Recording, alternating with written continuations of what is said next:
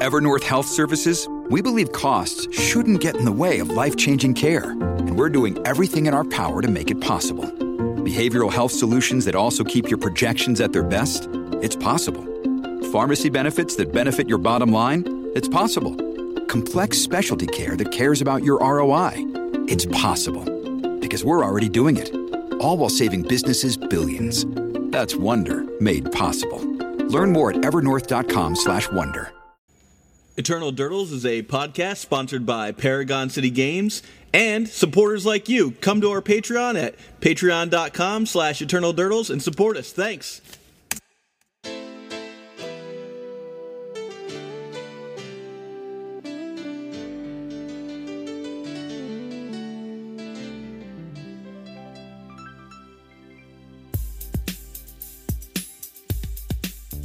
So many changes, sign up for the tourney and I ask my team, is legacy really just a dying scene? London Mulligan making Grizzlebrand OP, mauled to oblivion from a hate piece. Still I'm getting wrecked by what Karn creates, lattice locked like a chump who tried to innovate. New Teferi says instant speed's no go, Narset cast brainstorm, hell no.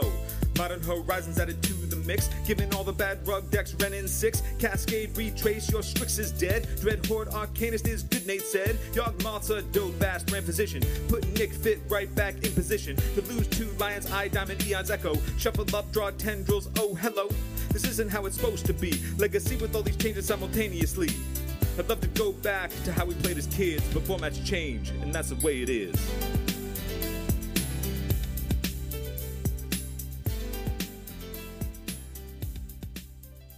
Hello and welcome to Eternal Dirtles. I'm your host, Zach Clark, and with me this week is Gordon Feldstead. Gordon, how you doing, man? Doing fantastic. How about yourself, Zach? I'm doing good. Just so the listeners have an idea of what's going on, Nate's out for a family emergency this week. Phil is working, and Gordon is jumping in to talk about the NYSE event that we both attended this weekend in Long Island. Yeah. Yeah. Vintage. So this is a vintage podcast. I apologize to all of you, the loyal legacy fans that we have. We're gonna dive into vintage for this week because I actually got to play some, and the other two guys aren't here, so I get to do what I want. Fair enough. Yeah. So anyhow, so I guess let's just start off talking about how the day began. I arrived in a cab. And John Grazzino was gonna pick us up, and so I arrived in the cab in Long Island City, and there you were, looking like, I was like, hey, this guy's definitely a Magic player. Yeah, you definitely said you asked if I was a wizard, apparently, and that I was in fact a wizard there. Yep. Yeah, I arrived the night before, flying in from Salt Lake City, and so like I intentionally arrived the night before because in years past, what I've seen from posts from this year's NYSE 6 is that there was a vintage FNM, and so I was like really excited about playing a paper vintage FNM, because the last one I played in, there were two. So the last vintage FNM I played in was in Pocatello, Idaho, and there were only two people there with actual vintage decks. So there was myself playing Dark Petition Storm and another person playing Shops. Everyone else there was essentially just playing modern decks with Mental Missteps. Nice. And there was actually an Eldrazi player who was playing essentially just a modern version of like Jeskai Eldrazi, but through an Eye of Ugin because he could. Yeah, of course. And I was like, all right, this is fantastic. I ended up going 4-0 that night and winning the whole thing, which coming out of it was really nice.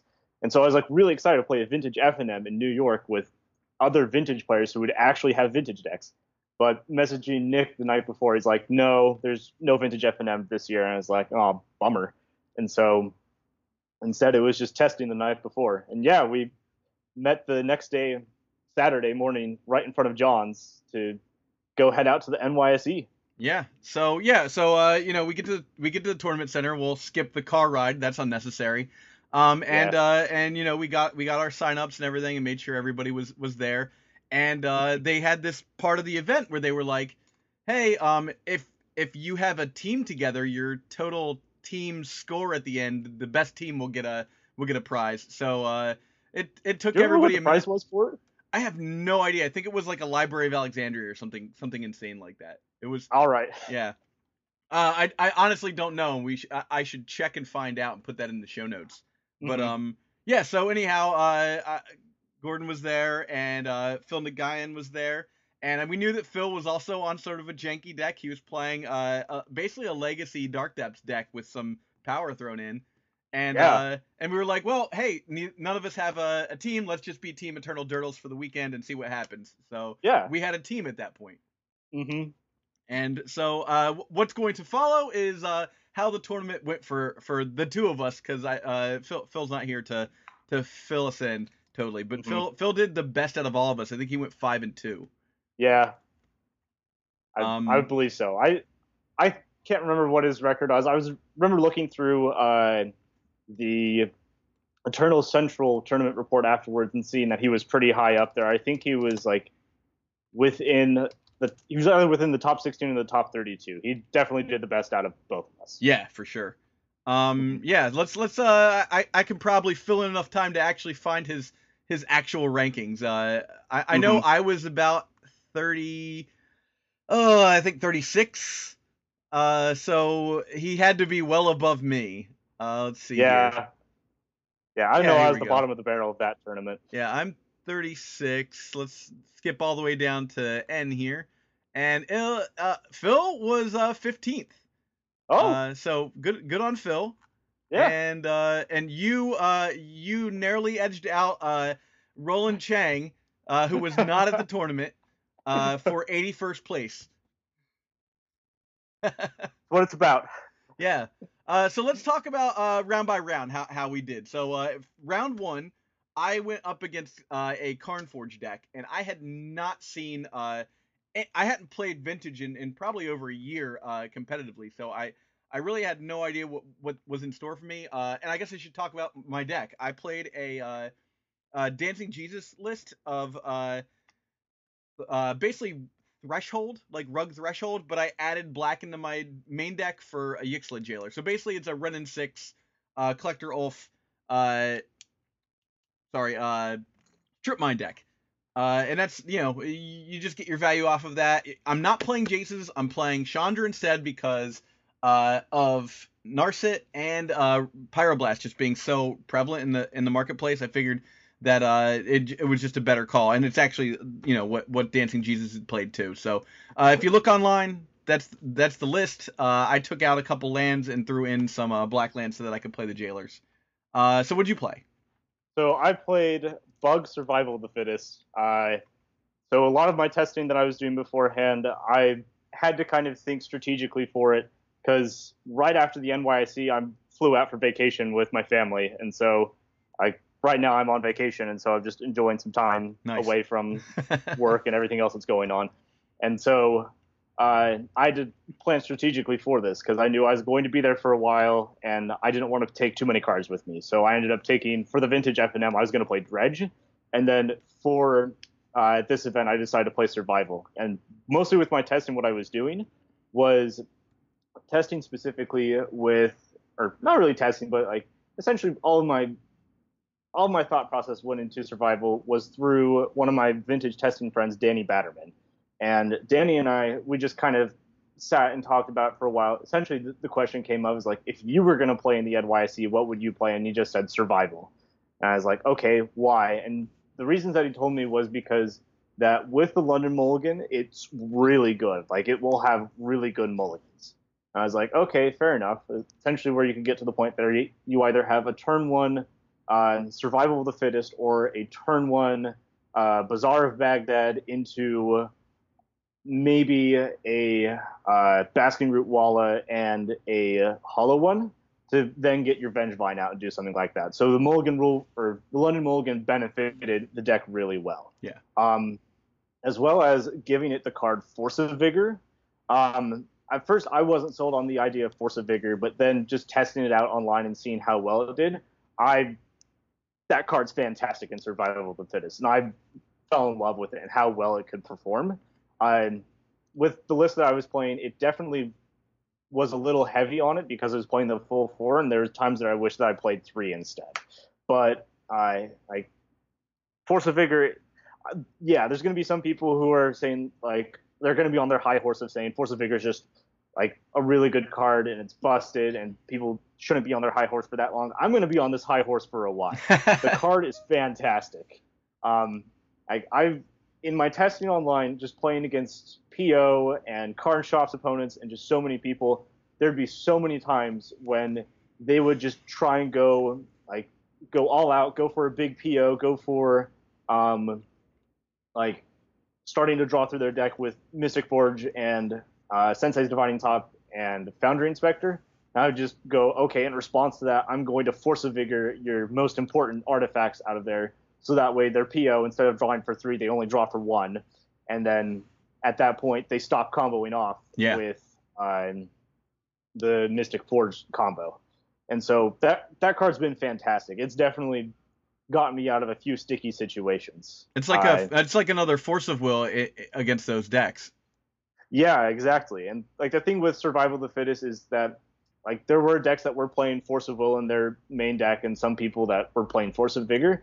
With Force of Will, it's very important to make sure that you have the blue cards to support it a lot of the time. And with Survival of the Fittest, that deck, you don't typically have a lot of blue cards to support it. Like you have the Force of Wills itself to support it. You have the Leovold, you have Wonder.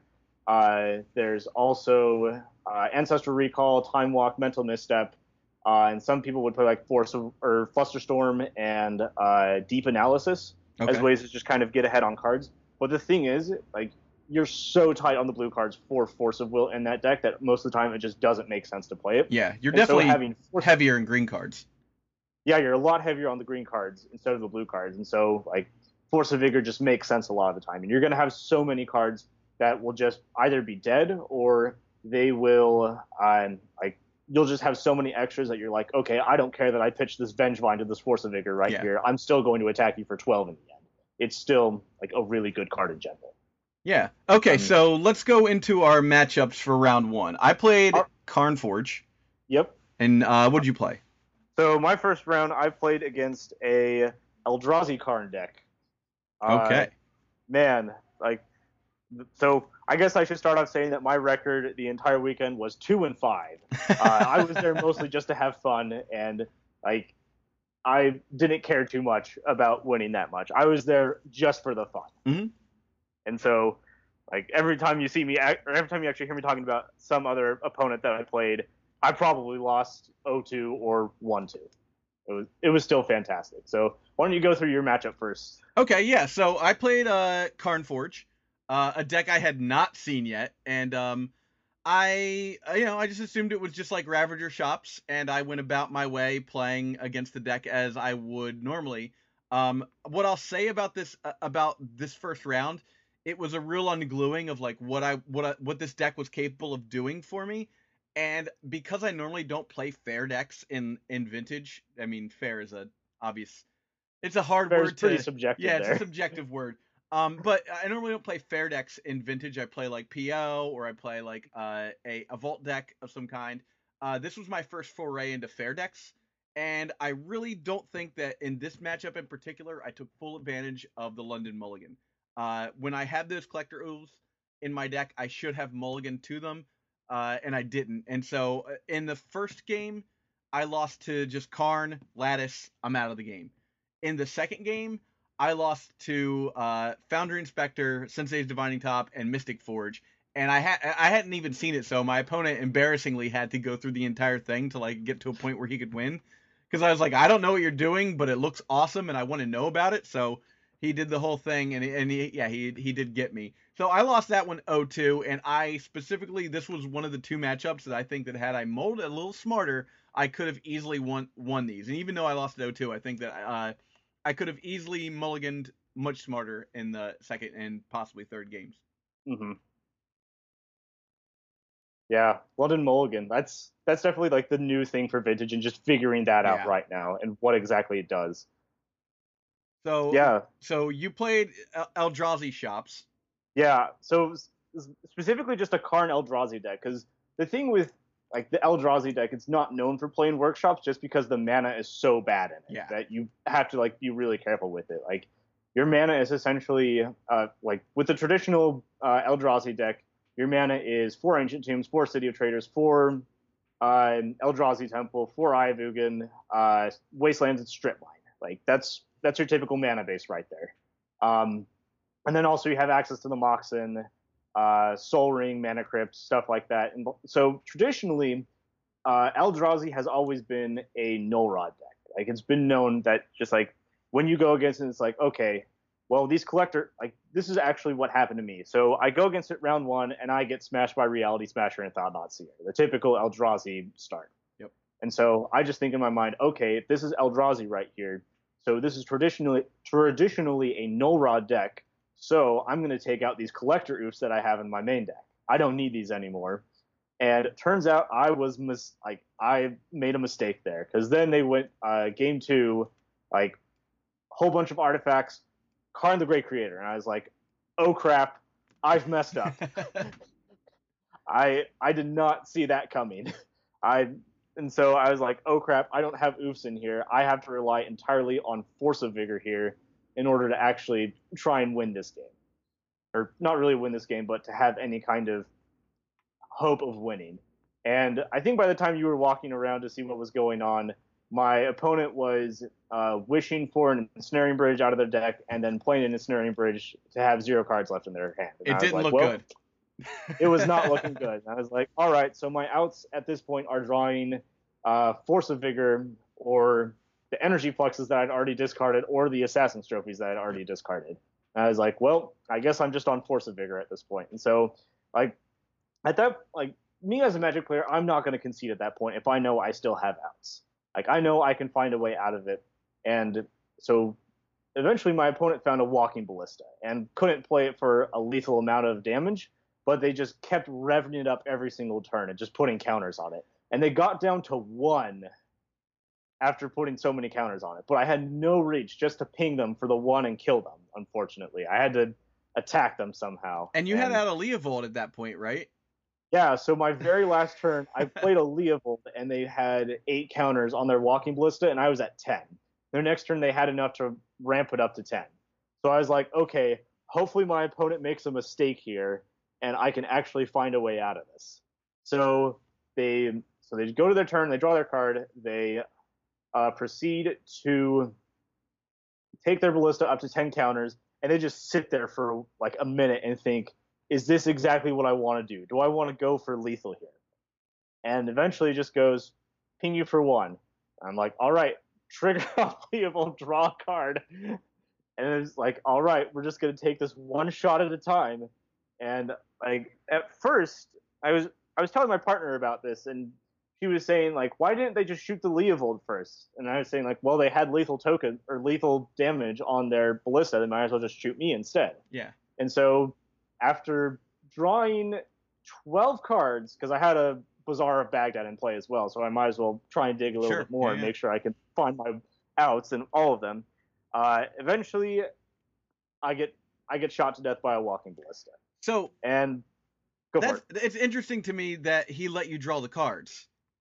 Yeah, because he shouldn't let you draw the cards. He should just target you with the Walking Ballista. You put that trigger on the stack. He targets you again. You put that trigger in a stack. He targets you again.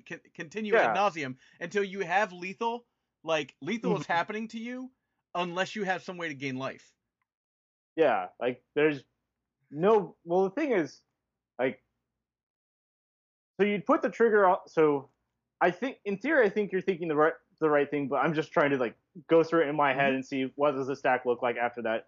And so you have, at the very top, So I'll trigger to draw with Leovold, and then a shooting Ballista, and then so you draw it, and then you get shot down to 1, and then you just have all those triggers up, so you still draw the 10 cards out. Yeah, you're still going to get those cards, but the big sweet spot here is that you can't draw Croson Grip to get out of this. No, absolutely not. And like the thing is, I didn't have mana up for Croson Grip anyways, and I was underneath the sphere, so at that point, I had to draw a green card, Force of Vigor, and an Elvish Spirit Guide in order to, like, actually get out of it, but I think I had already pitched both of my Spirit Guides at that point, and I was like, oh well. A Nature's Claim would have been perfect there. Get your own Nature's Claim would have been good as well. Just anything else. Yeah. But yeah, Leovold was still awesome to say, well, I drew 10 cards and still lost. Yeah.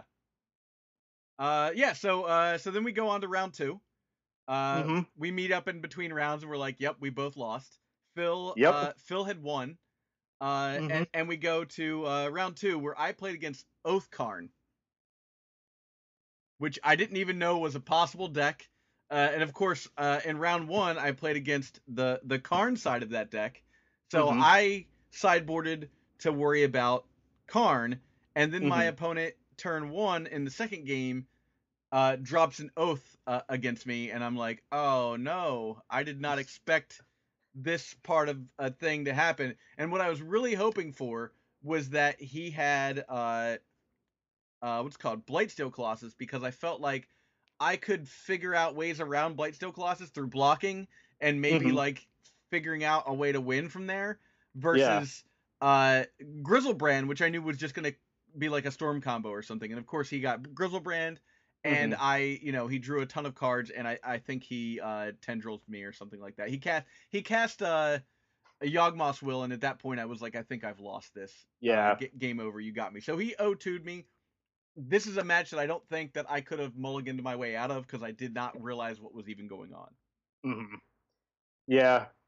My round two was in the feature match area. So if you go back and watch the footage, you get to see me just be absolutely confused against Matt Murray playing Riddlesmith combo. Oh, what does Riddlesmith do again? So I think I looked at it again. It's a 2-mana 2/1. Whenever you cast an artifact spell, you can draw a card, and if you do, discard a card. So just whenever you cast an artifact, you lose. Yeah. And so how does that combo work? So the way that combo works is your win condition is Monastery Mentor in that game. What you're wanting to do is loot through most of your deck, and specific cards that you want to be putting in your graveyard are Echo of Eons. So you put Echo of Eons in your graveyard, and you have Lotus, Lion's Eye Diamond to make sure that you can effectively cast that. And then also in a way to make sure that your opponent doesn't get to draw those cards or do anything else on your turn, you have new Teferi and new Narset, and there to just protect you as well. And so, so the turn before I was going to kill Matt, he had his Riddlesmith out, and he just started playing artifacts, just as many as possible. This is game one. And he eventually just starts digging through most of his deck, and eventually he discards a Echo of Eons. And I'm like, okay, so I have these two Deathrite Shamans in play. Specifically, they're going to be there to eat Echo of Eons, and just Echo of Eons, because I assumed that he wouldn't have that many Echo of Eons in his deck. And so I just say, okay, eat this Echo of Eons right here, and maybe he's fizzled at that point since you're looting instead of just drawing cards off of it. And so I was like, all right, well, maybe if I can hit this Echo of Eons, then I'm going to be fine and everything's going to be okay. And what happened is after Ancestral Recalling the first time, that game won, he then cast a Time Twister. And I was like, okay, well, like, let's see where this goes. So cast the Time Twister, and then picks up his new 7 and starts looting through, or starts going through his entire deck again. And he gets to the point where he only has 5 cards left in his deck, and then casts Demonic Tutor. He hasn't played a Mentor yet at this point, but he's dug through most of his deck to try and find Monastery Mentor.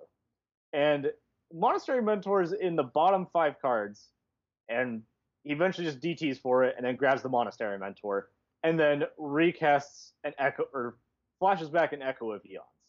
And it just, essentially, he just keeps this loop going over and over again, just drawing all these cards off of casting artifacts, and then just discarding the things that you don't need anymore. And stuff that I was seeing there was like Force of Will, Mental Misstep, Preordains, just like the typical blue shell.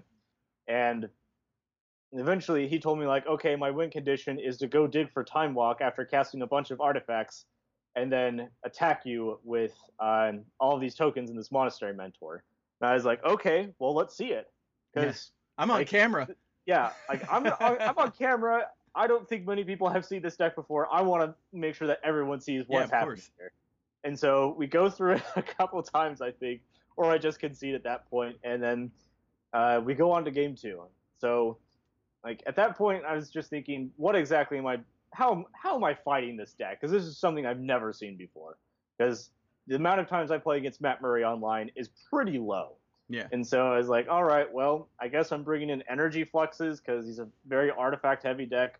I'm bringing in Assassin's Trophies to deal with Monastery Mentor, new Narset, and just things like that. And I think I also brought in a Mind Break Trap just as well, just to be like, okay, he's cast 1,000,000 cards. I'm just gonna, when he goes for the Time Walk, Mind Break Trap, bam, yeah, problem solved. And I ended up losing that one pretty badly. I got locked underneath a new Narset and a new Teferi as well, and that was, yeah, there you go. That's over. Yeah, at that point it's over. Like when you mulligan to 5 and your 5, I believe my 5 was Deathrite Shaman, Tropical, Collector Ouphe. I was like, you know what? I can't complain at that point. Yeah. Like, this is shutting off most of his deck, and all I have to do at that point is just play these Collector Ouphes, and like, maybe that will win me the game. And so I got to the point that I played both of my Collector Ouphes, and then he played his Narset and his Teferi, and then Teferi bounced the first one, and then I can't remember.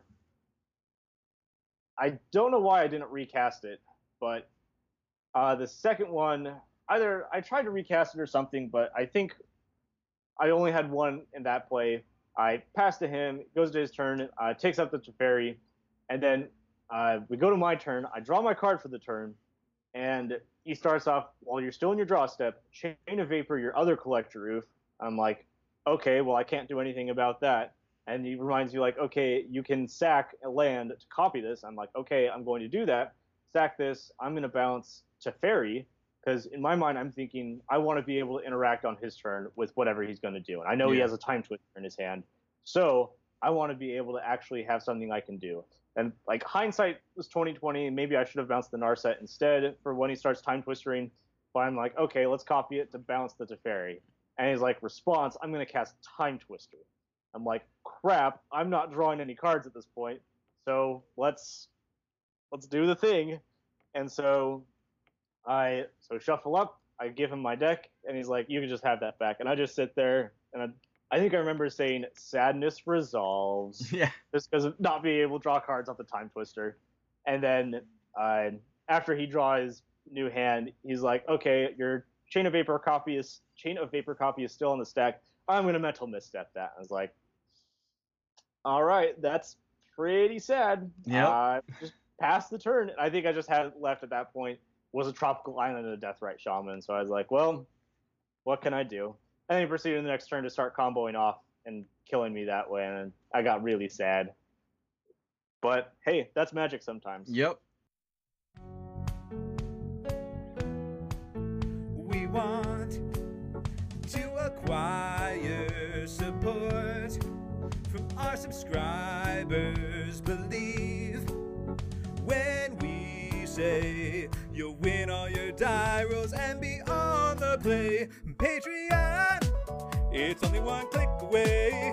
Patreon, head on over and donate to Patreon. There won't be any misplays. Support Eternal Dirtles podcast today. All right, so then we go on to round 3. I played against a Simic Shardless Agent deck. So, you know, I was like, when am I going to get to see fair decks? And it's apparently at 0-2 in round 3. And so my opponent cast a Deathrite Shaman into a Shardless... Or actually, I think he cast a Noble Hierarch into a Shardless Agent. And he hit Time Walk, and I Spell Pierced that. And then he cast another Shardless Agent, and he got some cantrip. And then he got a third Shardless Agent, and he'd already attacked me with 2, and I was able to play Dak Faden the next turn and steal his untapped Shardless Agent.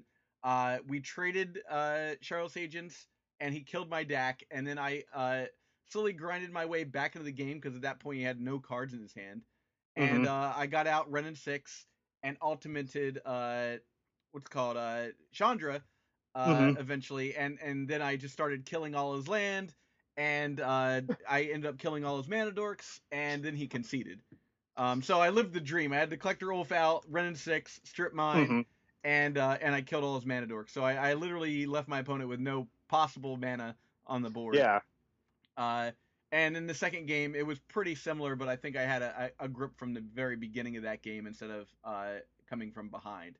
Mm-hmm. So I was happy to get my first win in, and then move on to the next round. Yeah. So my round three, I couldn't think of a good name to call it. It was what you played against, like the combination of Oath and Shops. I ended up just calling it Kosher Shops because you got Karn, you got Oath, and like Oath kind of sounds like Osher, so I was like Kosher Shops. I thought and it was so, like you'll never put them both on the same plate. Yeah, exactly. So I ended up calling it Kosher Shops.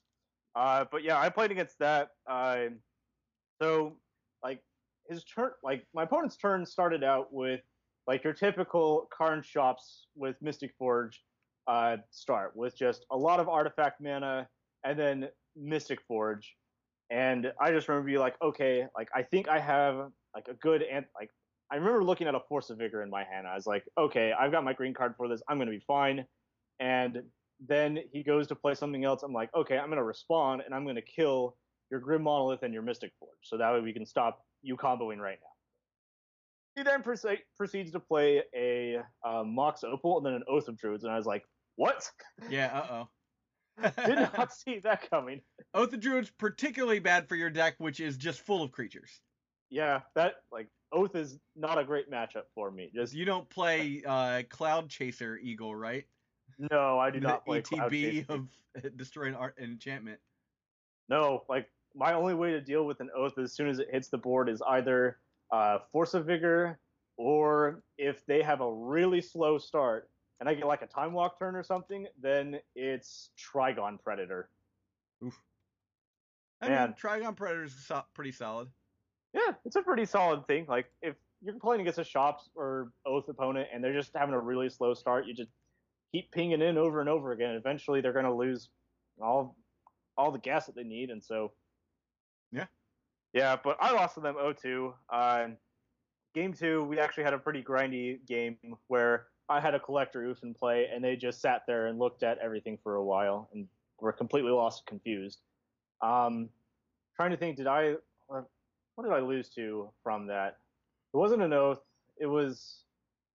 I think it was just from getting beat to death by a Sphere of Resistance or a Mystic Forge or something. And just keeping a Collector Ouphe in play. And I was like, well, you lose to Karn sometimes, and that's okay. Yeah. Karn makes guys. Mm-hmm. Karn makes dudes, and eventually you die to them. Yep. All right, so then we go to round 4. Mm-hmm. I played against a bug control list. Pretty similar to the list that won the event. Joe Brennan mm-hmm. took the event down, and it was just bug control versus a Rug Threshold like blue list. Hate bears almost is what it seemed like. Yeah, pretty much like they're playing Narset. They've got a what's called Deathrite Shaman and Tarmogoyf. And I have Tarmogoyf. I have ways to deal with their Deathrite Shamans, which is mm-hmm. a big deal for me because I need to be able to use my land to eat their land. And both of those games for me, we played 3 games. The 2 that I won were basically because I was I had a pretty good like starting hand, and I think I even like turn 1 Renin 6th against him once mm-hmm. and got back a land on my first turn. So being able to like I can't overstate how good Renin 6 is in every format that it's legal in. It just feels so good to be able to be like, okay, I'm going to get this land back. I have another card in my hand now. Okay, mm-hmm. Next turn, I'm going to get a land. You never go down on, like, you never have a problem getting lands into play, which is mm-hmm. which is good if you're actually going a long game, especially when you're playing fair deck versus fair deck. Yeah. So, I mean, it basically just came down to stuff like, I have a Tarmogoyf in play, he has a Tarmogoyf in play, I attacked, and he was like, well, I'll block, and I'm like, okay, I'll ping your Tarmogoyf with my Renin 6, stuff like that, like where he had to block to stay in the game, and if I didn't have mm-hmm. the Renin 6, he would have had to deal with it. I did not play any misdirection effects, and he did mm-hmm. He did get to Abrupt Decay a couple of things, but he also was playing Assassin's Trophy, and I did just counter Assassin's Trophy a couple of times. Assassin's Trophy is really good in this format because it can just outright kill things, big things even. But you don't have the land normally. You don't have like basics in your deck normally. But not being able to deal with not being countered is a detriment at times.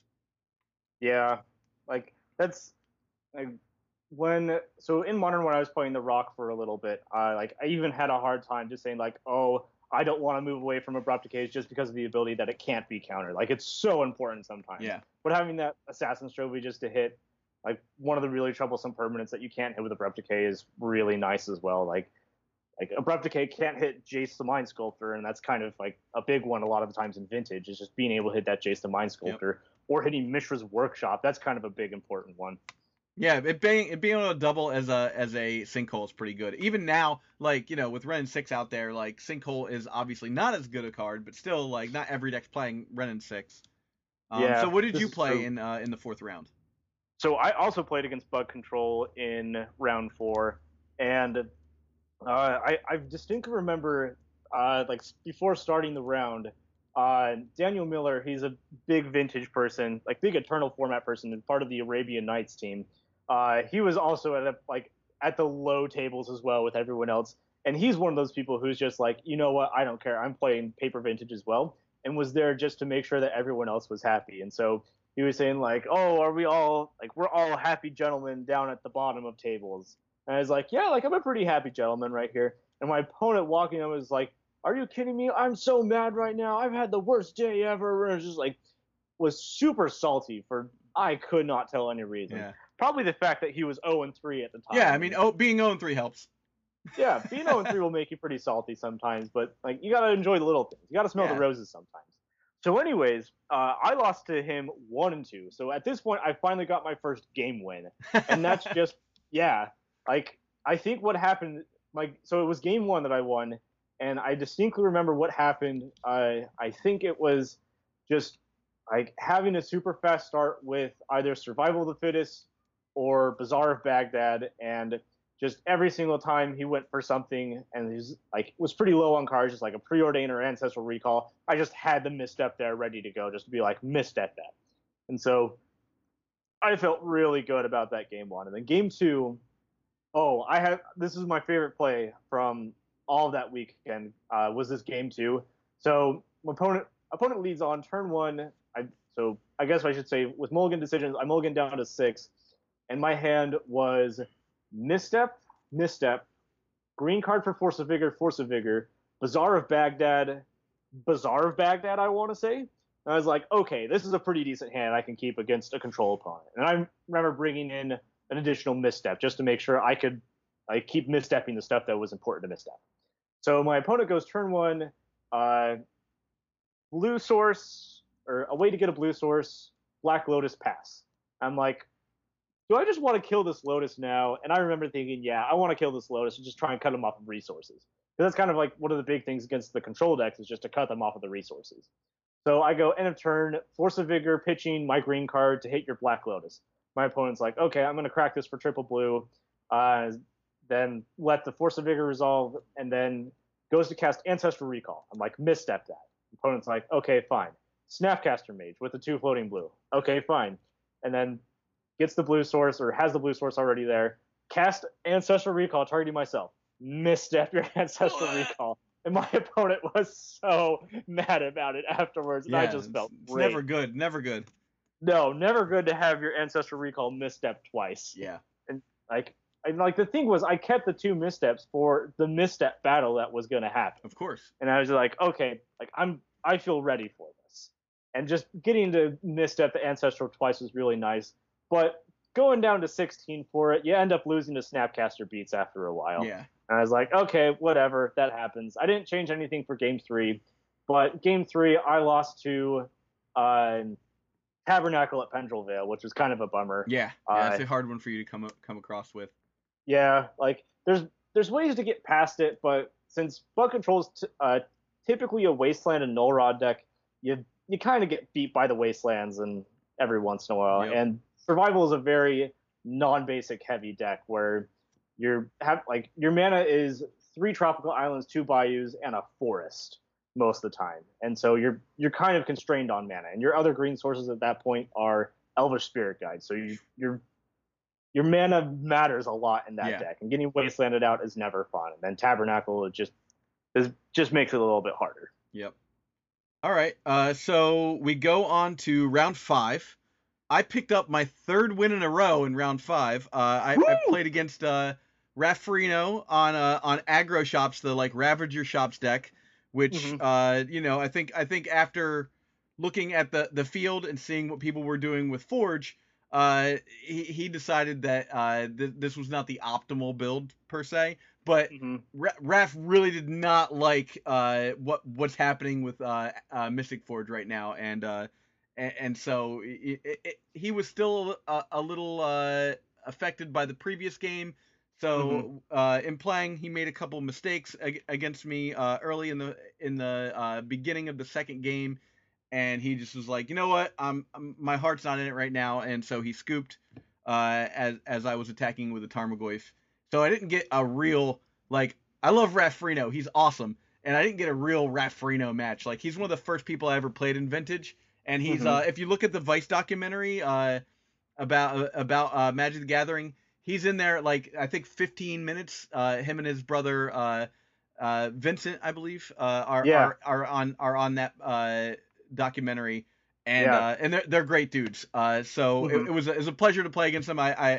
I was bummed that he was bummed, and so I was obviously happy to take the wins. I'm now 3-2 going into the 6th round. And now, so what did you play in 5th round? So round 5, I got paired against 60 Islands. Ooh.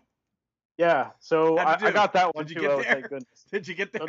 So yeah. So I can't remember his name, but he was there just to support Nick Detweiler for the event.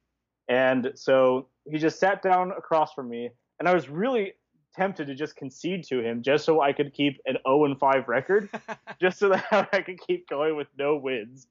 But I was like, you know what, I gotta take it how it is. I'll just take the win, whatever.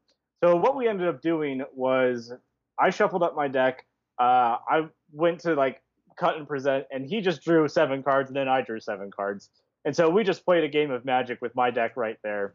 And I ended up winning the Survival Mirror, which was pretty nice. Yeah. When you get access to most of the lands and most of the Vengevines and Hollow Ones, you end up winning the game. Yeah, that'll do it, right? Yeah. Yeah.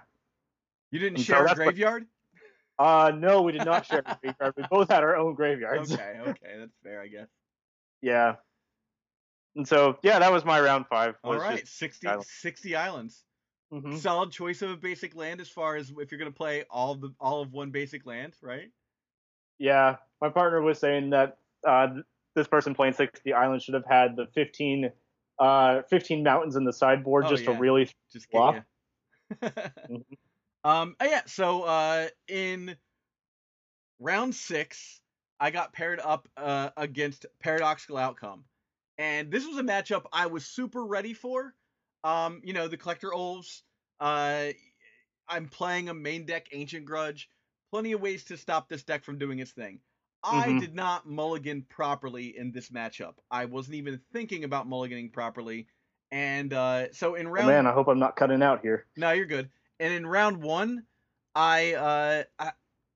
game 1, I just decided, like, okay, I'm just going to try and Ancestral my way into this match. And so I think he played... like a Teferi or something like that, like kind of stopped me from... He played something that I knew that I was screwed if I didn't just play out my hand. So I Ancestraled, Snap Ancestraled, did not see a single Force of Will, no counter magic at all, and he just went off on me that game. Very easy for him to do. Second game, I get into sort of a similar situation, but I get Collector Ouphe down, and he counters it. And I was like, oh, okay, that's going to happen. So I could have mulliganed smarter, but like at least I got the Collector Ouphe onto the stack, and so he starts going off. I've got like Tarmogoyf down and Renin 6. I'm trying to like get him off, but like still, he's doing his thing, right? And he produces 90 goblin tokens off of an Empty the Warrens.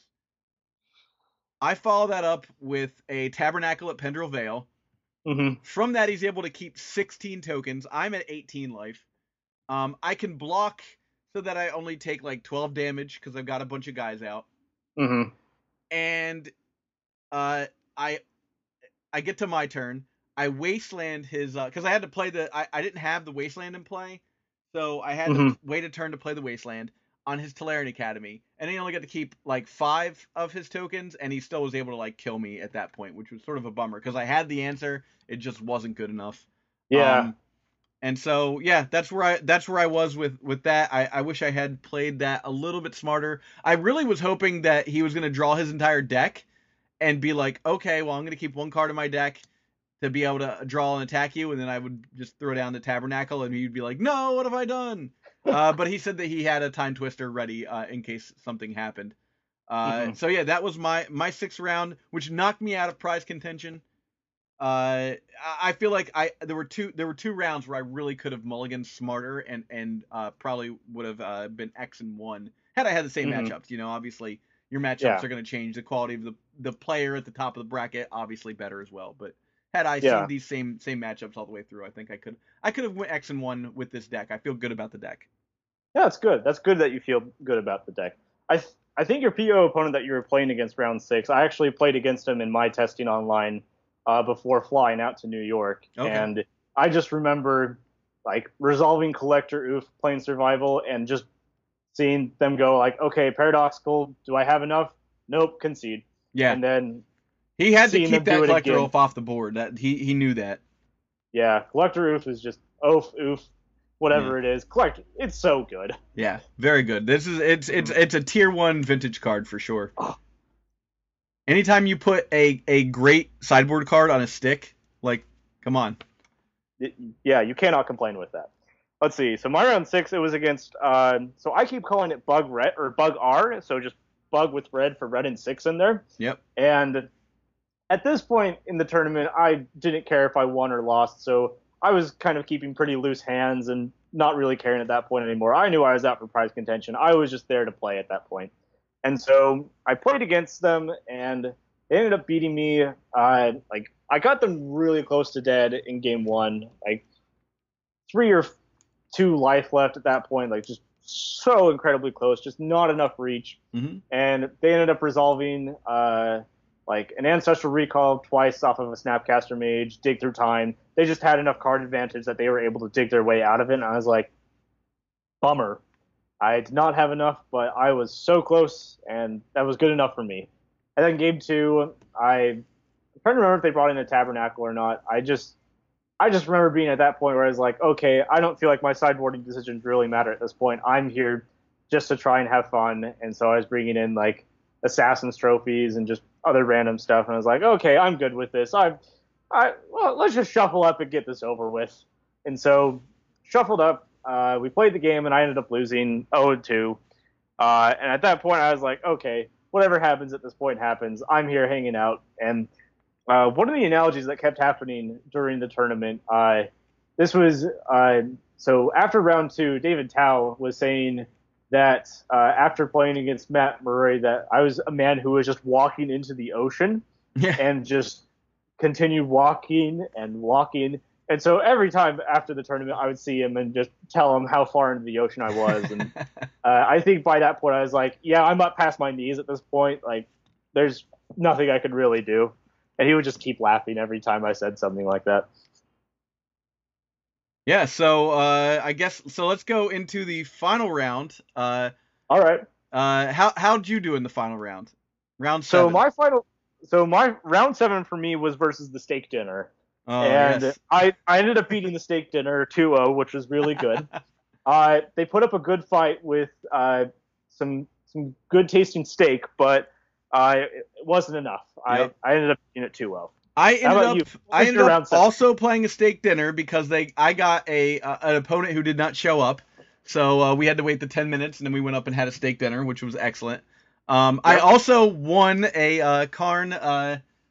playmat that was signed, which I'll be giving out on the cast this week to somebody, one of our patrons. So that'll be awesome. So overall, I had a really good time at the tournament. I learned a lot about how the format's changed over the last like 6 months. I definitely would play this deck again. I'm really excited to try and play this deck again. And I also learned that like the London Mulligan has changed things drastically. So I think that going forward, I think I could do a lot better. I mean I ended up 4-3, really 3-3 if we don't count my opponent not showing up. I feel like I could have converted 2 of those losses into wins had I just been a little bit smarter with my mulligans. Yeah.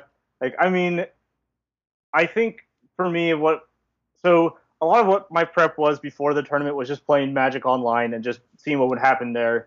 And a lot of my prep was playing against Dredge decks. So I think I overprepared for Dredge a little bit, and I don't feel like I had enough for Shops, in my opinion. But at the end of the day, like, 4 main deck Force of Vigor and 3 main deck Collector Ouphe, like, it's typically going to be pretty fine against most Shops decks. Yep. But it just, in the end, sometimes it just didn't feel like enough. I should mention that we did square off at the end of the day, and you waffle stomped me. Yeah. It wasn't even close. So that deck feels very, very favored against other fair decks, and it looks like you didn't play a ton of fair decks over the course of the day. Yeah, like, the only fair decks that I played against were the Bug Control and the Bug Red. Like, the Eldrazi deck is kind of a fair deck, and I mean, that match, like, outside of Game 1, the Game 2 was just so close the entire time. Yeah. Like everything about that game, or everything about that match felt so close that, like, with some other micro decisions and, like, thinking more about mulligan decisions, like, being more up to date on what exactly is happening in the legacy metagame, or not legacy, excuse me, vintage, then, like, I think I could have made a much more informed decision of saying, don't take these Collector Ouphes out. They're too good. Yeah, of course. So that, that pretty much does it for the tournament. Gordon, thank you so much for joining me this week in a pinch. I really appreciate it. Yeah, thank you very much for having me. Yeah, no problem. I wanted to give a quick shout out to our new and improved pledges. Some people have upped their pledges, which is awesome, on Patreon. Thank you for supporting us, guys. So Travis from the Legacy Pit, Axel, Sean, and Chris, thank you so much, guys, for either upping your pledge or pledging, period. I've actually got a few T-shirts to send out this week. We've got a couple people that got over the $20 mark. Gordon, we'll be sending you a T-shirt as well, man. Sweet. Thank you very much. Thanks everybody for listening. And I think we'll have either Nate or Phil back with us next week. That does it for us this week. Have a good one, everybody. Stop, animal stuff. More stuff, it's how it goes. Keeping up with the Joneses. Stop, I need more stuff. Can you see I need more stuff? It's how it goes. Keeping up with the Joneses. I'm keeping up with the Joneses. Keeping up with the Joneses. Alright. Where does he get those wonderful toys?